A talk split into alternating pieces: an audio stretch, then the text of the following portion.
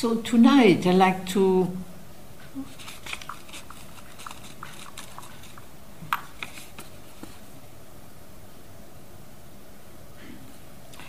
I like to first consider uh, a little uh, question uh, I got uh, as a note, which I thought was quite an interesting thing to look at a little bit. And so the note was about, uh, could you talk a little more about Buddhism and mindfulness? And the question is, can mindfulness help us to reach our full potential with all, without also having to take refuge in the Buddha? So I think this is a, a question that can kind of uh, appear nowadays, since, since the way you hear about Buddhism, but you hear about also what is nowadays called secular mindfulness. And then you might wonder what's the difference, what the similarity. And so in a way the question is a little bit, I mean you have two questions a little bit. One is, do I need to be a Buddhist to reach the full potential? Do I need to take refuge in the Buddha to reach the full potential? And in a way, can secular mindfulness help me to reach my full potential without taking refuge in the Buddha? So I think in a way we have to see that some people are inspired uh, by the Buddha, by the Buddhist tradition. And so within the Buddhist tradition, it really makes sense, in a way, to take refuge in the Buddha. But you also take refuge in the Dharma, you also take refuge in the Sangha. So in a way you take refuge in the historical Buddha, you take refuge in the teaching of the historical Buddha, and then you take refuge in the community, which has helped that teaching to cross over time. And when you are within such a framework, of course, generally everybody is trying in some way to fully potentize the practice, the teaching. And at the same time, not everybody might feel like they want to become a Buddhist. Not everybody might need, need or want to be part of a religious group in that way. And so what I found uh, very interesting is we could first look what does it mean to take refuge in the Buddha. Because actually you could nearly say different tradition sees the Buddha differently. So at one level you have the historical Buddha, but at another level, you have like a representation of the Buddha. What does the Buddha represent? And so, in some tradition, it represents the all-enlightened person, the fully awakened person. And then, often the idea is through many, many lifetimes, we too could become an awakened Buddha. In other tradition, the idea is that we each have a seed of us, the seed of a Buddha, and that in one lifetime, if we cultivate the seed, then the Buddha will appear, will blossom. And then in the tradition I, w- I studied at the beginning, the idea is actually you're already a Buddha. And that what you need to do is to realize it. So in a way you have a very, you could nearly say, different concept of taking refuge in the Buddha.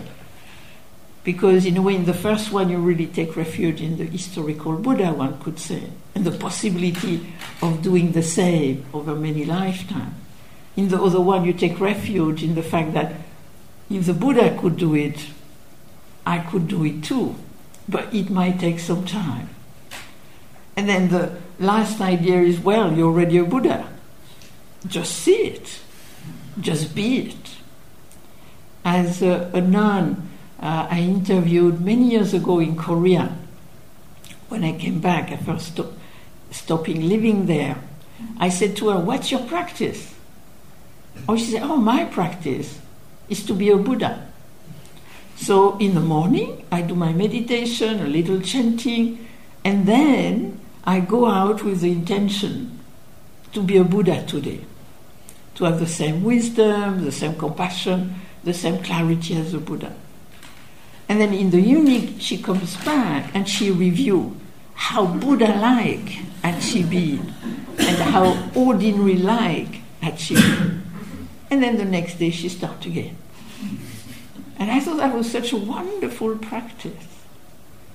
So in a way, we can also take refuge in our own potential for flourishing, for growth. And one can be a Buddhist to do that or not.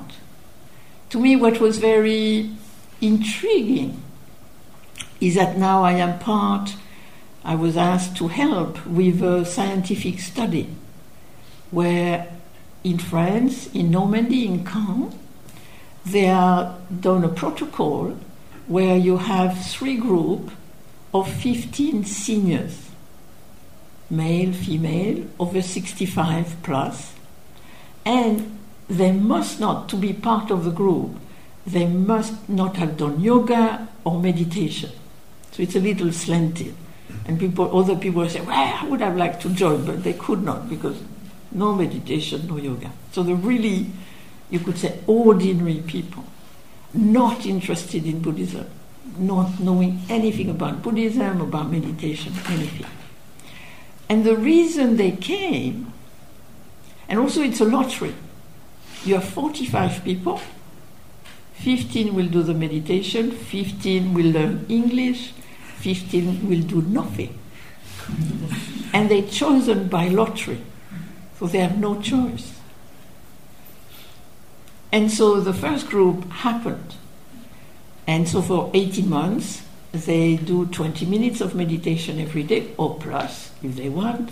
And they have once a week a two-hour class where they do about forty to sixty minutes of meditation. So we did not know how it was going to be, teaching people who don't know anything. And so we started to teach them meditation. I mean, in France, you cannot scientific study, no mention of Buddha, no mention of anything like this, just mindfulness. But what was very interesting for us is that very quickly it changed them. They said that's so. And then we finished uh, last year with that group. They did their eighteen months. And all of them said, yeah. It changed me. I did not think it was going to change me as much. And there is like one fellow who was kind of like what I would call the thinker of the group who said, at one point, we will not not be changed by this. The fact that we do this, it will have an impact on us more than we thought. Because they came actually for two reasons. They wanted to help science, and they're all worried about Alzheimer because it's in their family, and they thought, well, if this meditation can help me to make my brain better and prevention, then let's do that. So that's all in a way they were looking at. How can I make my brain a little better? And then I won't get Alzheimer. We don't know about that. They'll have to go up the fMRI to see that. But it it made a big difference to them. And what we could see, me and the other teacher, is that they flourished. And they flourished in many different idiosyncratic ways. The first thing that happened is that they became kinder to themselves. Because they were already kind to others, but not so kind to themselves, so they became kinder to themselves. And also they became more able to deal with others who were difficult or in terms of emergency. But I would say one of the sweetest things somebody said out of the blue one day, and she was quite shy, and she said, hmm, I don't know why, but people are nicer to me now. So, hmm? Is she nicer to them? Is she less afraid of them? You could not know. But it seems to have that effect for her. So in a way, personally, I think when we practice meditation and mindfulness, you could say you have a short-term goal. I want to reduce my suffering, I want to feel better, I want to... Often there is kind of like, kind of, we try to convince ourselves that it's a good idea. But personally, I think as we cultivate and continue, what it does is really develop wisdom and compassion. And in a way, there is no end to that. Because if you look at the text, what is the aim of the Buddha?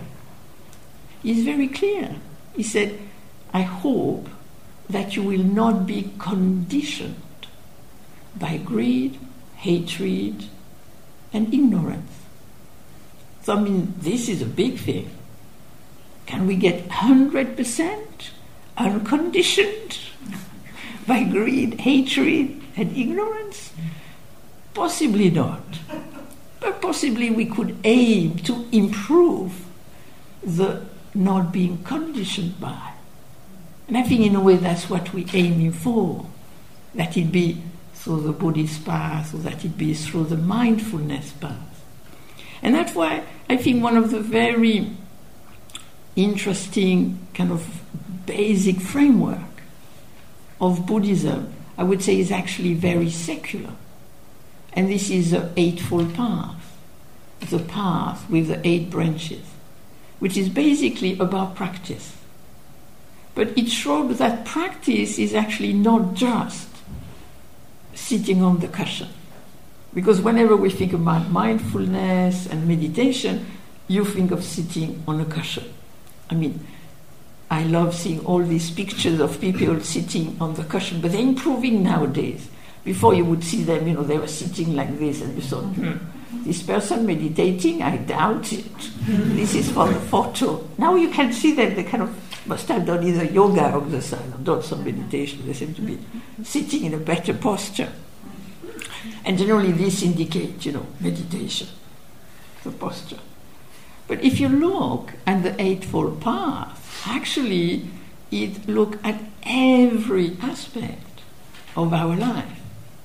Because you have appropriate, you can call it appropriate, authentic, personally I would like to call it more wise vision. Then you have wise intention. Then you have wise action, wise speech, wise livelihood. Then you have wise mindfulness, wise effort, and wise concentration. So actually on the eight, only two are actually focused on mindfulness and concentration, which we would consider meditation. And then you have the wise effort in terms of cultivating the meditation, cultivating the concentration. But actually, the wise effort is much more than that. I mean, to me, like, I did not know about wise effort because my tradition when I started did not have those. And then I met Ayakema, one of the favorite teachers of uh, Jenny. And I was interviewing her for a book on Buddhist women. And then she was saying, you know, four effort, four great efforts. And I was kind of trying to look like I knew what she was talking about, but I had no idea. So I was not so sure what she was saying. I thought, is she talking about effect? You know. And then she said, no, no, no. Four great efforts. And I think she might have thought I was a little, did not know much. But then when I read the definition, it was so interesting. The definition with wise effort is uh, cultivate the condition so when there is good circumstances, good condition. Cultivate so that the good condition, the good circumstances, the good state will continue. Before the beneficial state appears, can you cultivate the condition so it's more likely that the beneficial state appear. Once you are in a difficult state, can you try to let it go? But can you have also the effort before the harmful state appear? Can you help the condition so that it does not appear? So actually the efforts are not just are not about striving. The efforts are about clarity, looking at condition. And that's what is interesting with meditation, that sometimes we feel it's hard work. But actually what you can notice is that if there is a really good state in the meditation, often we think, I must go deeper, I must push. Actually, the only thing you have to do is just be with it. And then it continues by itself. The same with loving kindness. You notice that look in your daily life. You feel joy, or you feel this friendliness. And actually, you don't have to do anything. Because if it's there, and you just accompany it, it will continue. This is what is beautiful about this effort. You don't have to do much. You just have to be aware of it. And just being aware of it actually will feed it. And so in a way, those efforts, they're not just about practice. They're not just about sitting. They're not saying, you know, get up at three o'clock in the morning. They're saying, you know, what is it going to help? What is it that's not going to help? But tonight what I like to talk more is about the five. Like you have the three, which we have talked a little about, mindfulness, concentration, effort we've mentioned a few times. And so I would like to look more at the beginning, at the kind of the other five. So you have wise vision. And then let's look at the definition of wise, appropriate vision. It's also called right view. I mean, you might have heard it as right view. Personally, I prefer a little bit talking about nearly appropriate vision. Or you could nearly say, actually what it is about from the definition is more like wise insight, because that's the definition. When one understands how form, feeling, perception, formation and consciousness, and how the eye sees and so on, are impermanent, one thereby possesses right view, wise vision, insight. So in a way, if we go into our daily life, and if we see more of the impermanent, if we see more that things are changing, then actually we're already cultivating this appropriate vision, this appropriate insight. And this is not something which is esoteric. We don't need to have a meditation cushion for that. We don't need to have incense or special time. And in a way here, you saw it, at one level you saw it more, because you had more time to see it, because you are not so rushed and pushed by different things. But this is something which I think is so useful, that's the key to the practice in daily life, is in a way when something happens, especially if it's something you feel inside yourself, to ask yourself, how long is this going to last? And then you can see, hmm, it's gone. So in a way you accompany it. And then you can see if it doesn't last very long. Then I did not need to do much. Then it seems to last a little longer, or it seems to repeat itself. But then again, although it seems that you might be sad regularly, or angry regularly, or fearful regularly, You're not feeling it all the time. And I think this is really vital in daily life, to feel when I feel well, when I feel calm, when I feel joyful. Can I be aware of that as much as when I don't feel it? That, I think, is really one of the key, to really, in a way, have this wise vision. Because once you really know, oh yeah, the happiness, the joy will pass. The pain will also pass. But then you might look at back to right effort. What are the conditions that gave rise to it? Sometimes we can know, sometimes not. But this is interesting, to look at what I call the trigger, the condition, the contributing factor. I used to get irritable. And then I look for somebody to be irritated with. Well, it was not my fault. It must be somebody else. And generally, I would find my poor husband who had not done anything. And then I realized, yeah, he's not done anything. Then I thought, but what's going on? Why am I irritable? And then I realized it's because I was tired. So then I decided to become more aware of when I was tired. And then when I became aware I'm tired, I went to rest. And then I became much less irritable, which was nicer for my husband and myself. So, you know, it's kind of looking at condition. And then, of course, if we have an intense state, to know this is going to last a certain time, but at some point, it will pass. So, you know, having that wise vision. Then you have the next one.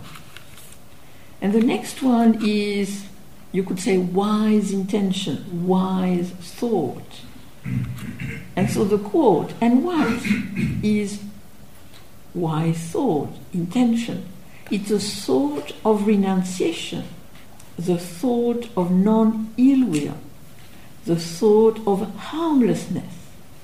This is what is called appropriate thought. So here is kind of looking basically at the quality. I mean, this is what meditation is wonderful. You can really look at the quality of your thinking.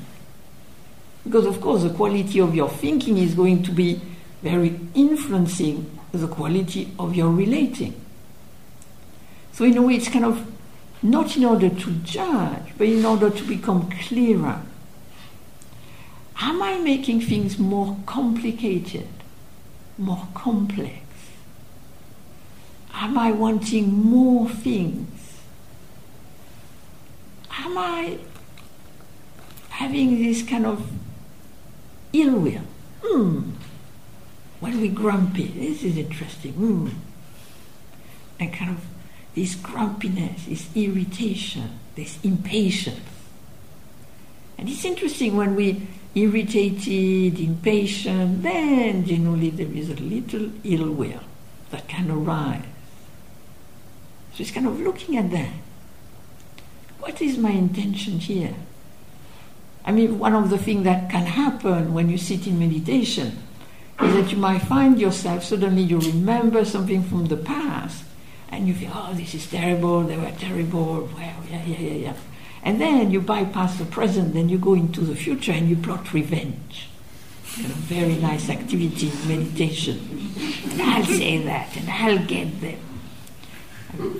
That's not non-ill will.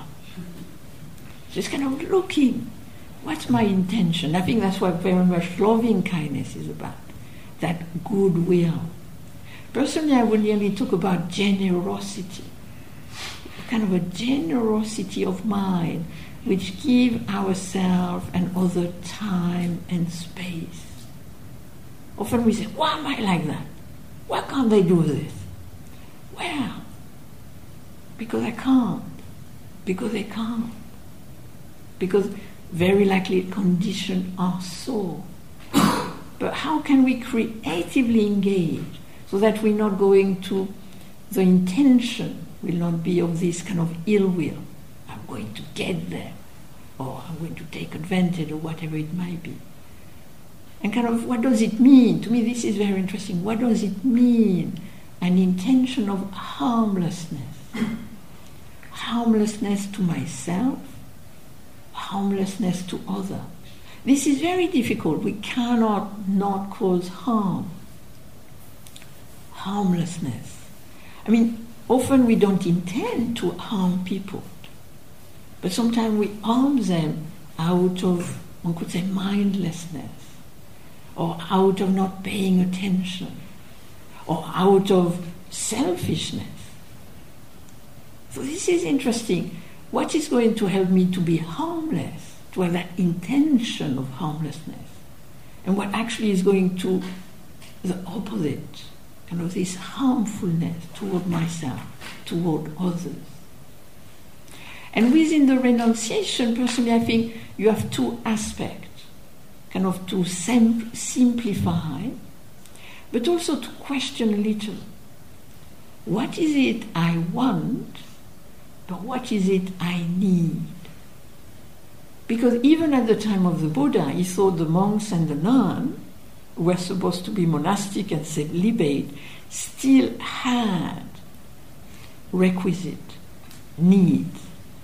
They needed food, they needed shelter, they needed medicine, they needed clothes. And what is fascinating is that there is this beautiful text where the Buddha says, what is a way to become a great disciple of mine, a great follower of mine? I'm going to tell you. So you're really expecting something like, you know, going to caves, sitting for hours, or reaching whatever state, or thing of that nature. Not. He says, you are a disciple of the Buddha if you are contented with your clothes. And then he described all what the monks were doing about, you know, having this different type of clothes, or different kind of kind of more fancy things, or this, and so you have this kind of four lines, and you think, hmm, even in his time, they're kind of trying to have something more fancy. And he said, can you be contented with what you give up? You just need to cover your body, not to adorn it. Then the next thing is, can you be contented with your house? And actually, he then goes on talking about saying, you don't really need windows, not four windows, and not so many curtains either.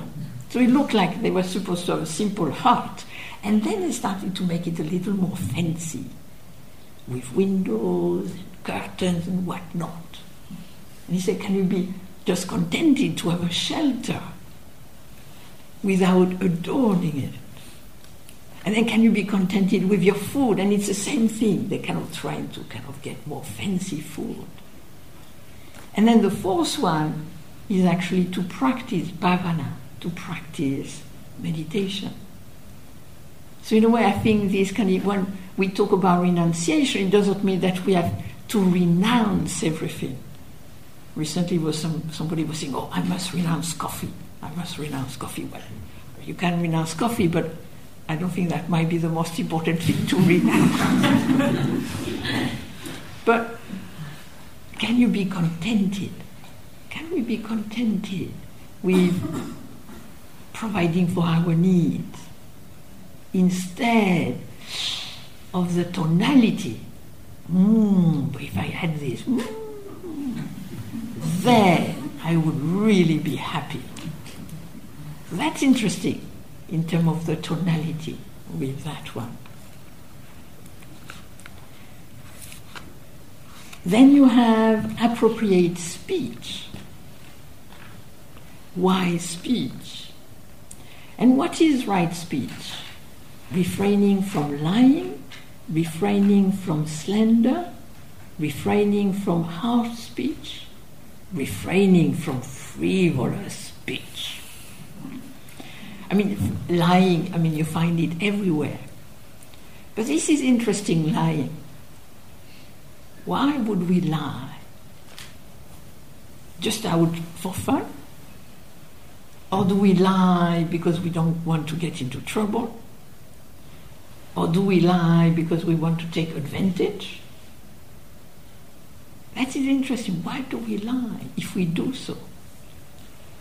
So it's kind of like, and for him, he thinks, you know, lying is harmful because you're not saying the truth. At the same time, it doesn't mean you must say the complete truth all the time. When some people ask me certain questions, like, do you think this guru is a good one? And I know he's a bad one.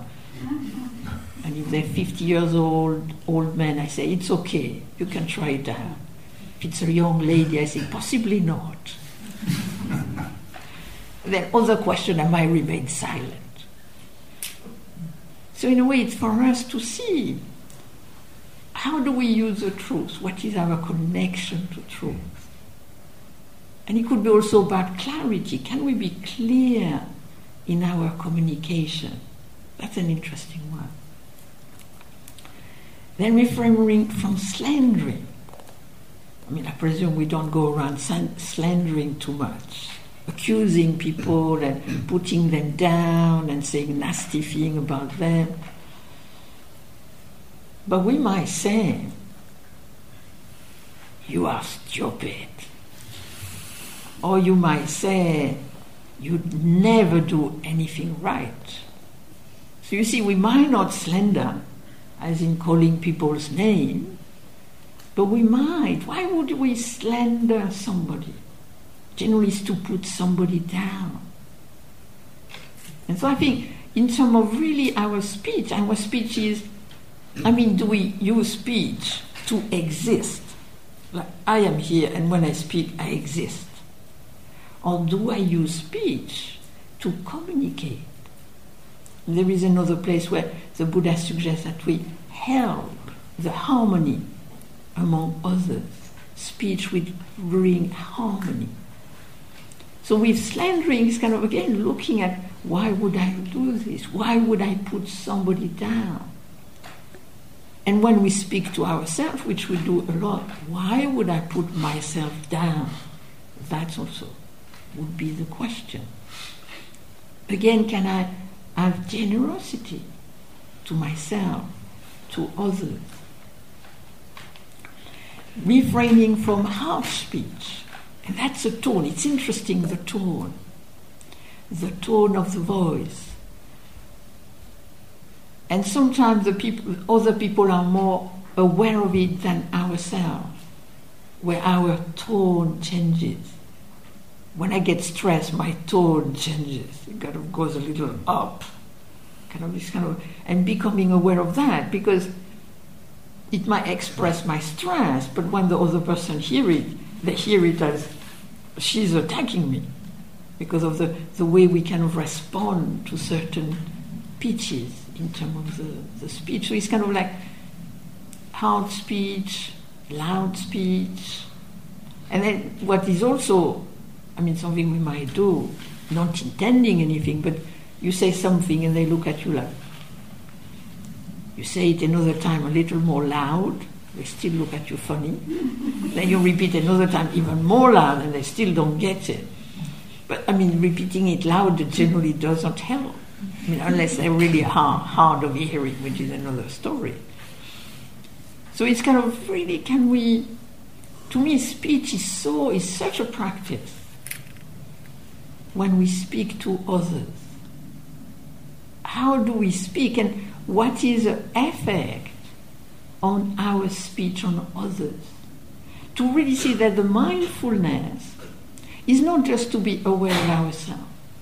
The mindfulness is actually to be, you could, as aware of ourselves and others in a sensitive way, you could say. Because you can be aware of yourself in too much a kind of like a judging way. You can also be aware of others, either in a judging way or in an anxious way. I mean, are they like this? Are they like that? Do they mean this? Do they mean that? But here what I mean to be aware of others is in a way aware of others for themselves. So like if I say something, Does it look like they get it? Does it look like the tool kind of make it easier for them to mm. hear it? So in a way it's kind of becoming interested not only in what you say, but how is it going to land?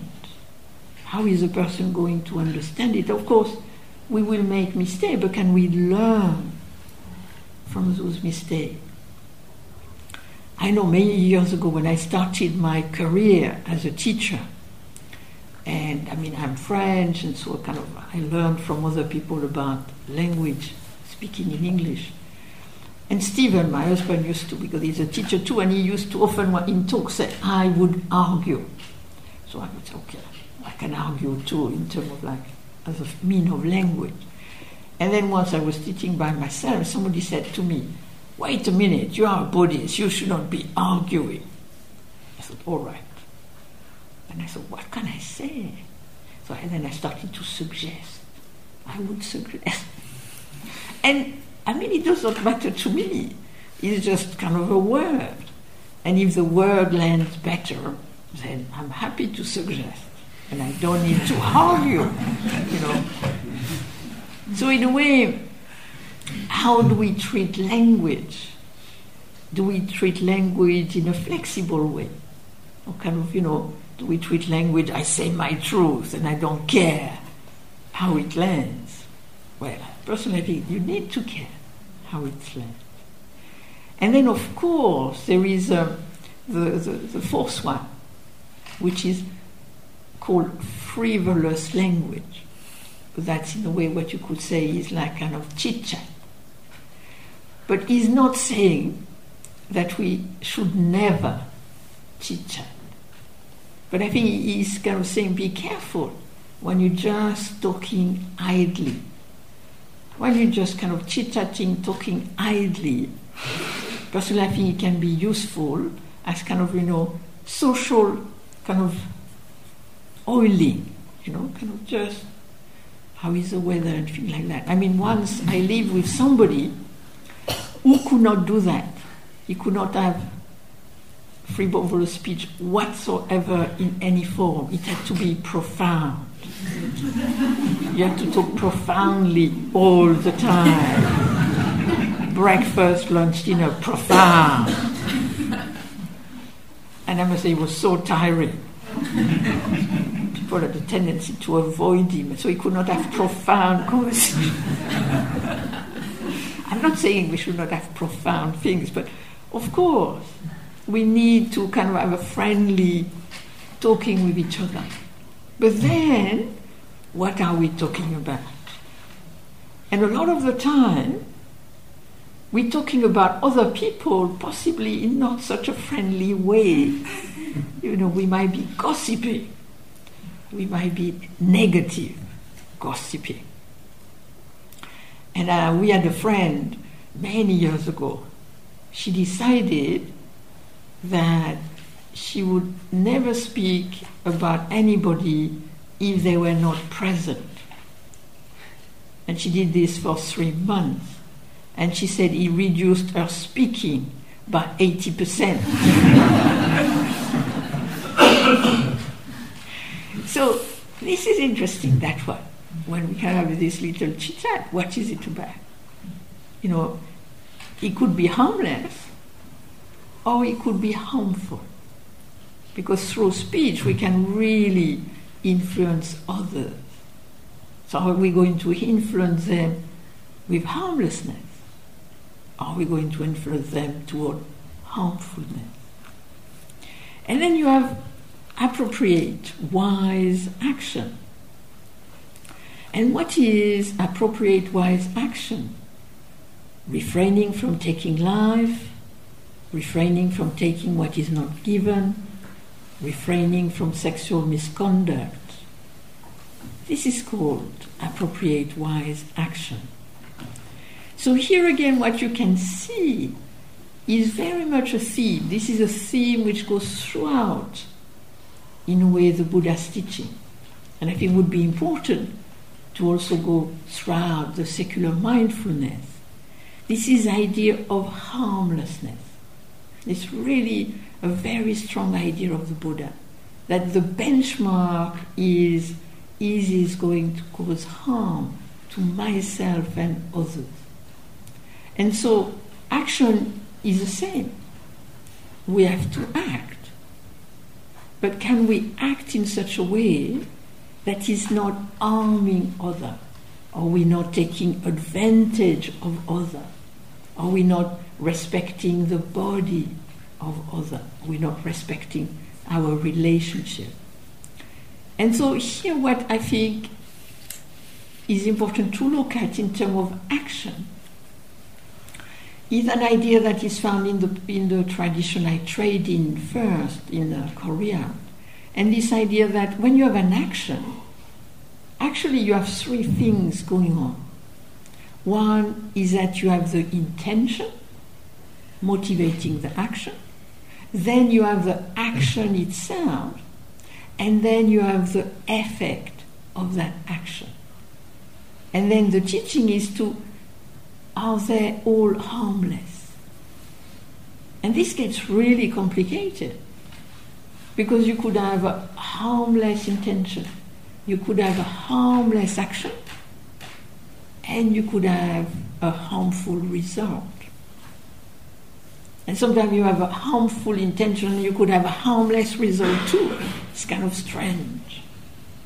So in a way, when we look at our action, it's really important to look a little what is behind it, and also to look a little bit what is the effect of that action on myself and others, not as a mean to be constantly checking ourselves, double guessing ourselves, but, but just to be clearer in a way about what motivates me, but also what inspires me. Because in a way, what is inspiring my action? And when I do an action which is harmless, kind of, you know, what is the result? And if the result is harmless, and learning from that. So really looking at the whole different aspect of action. Because a lot, some of the time we act and it's actually not reflected. It's kind of like action as automatic reaction, which actually might not be so helpful for ourselves and others. So in a way, the mindfulness doesn't make us afraid of taking an action, but just be a little clearer of what happened. And so in a way, that's where the mindfulness really comes in, in terms of the action.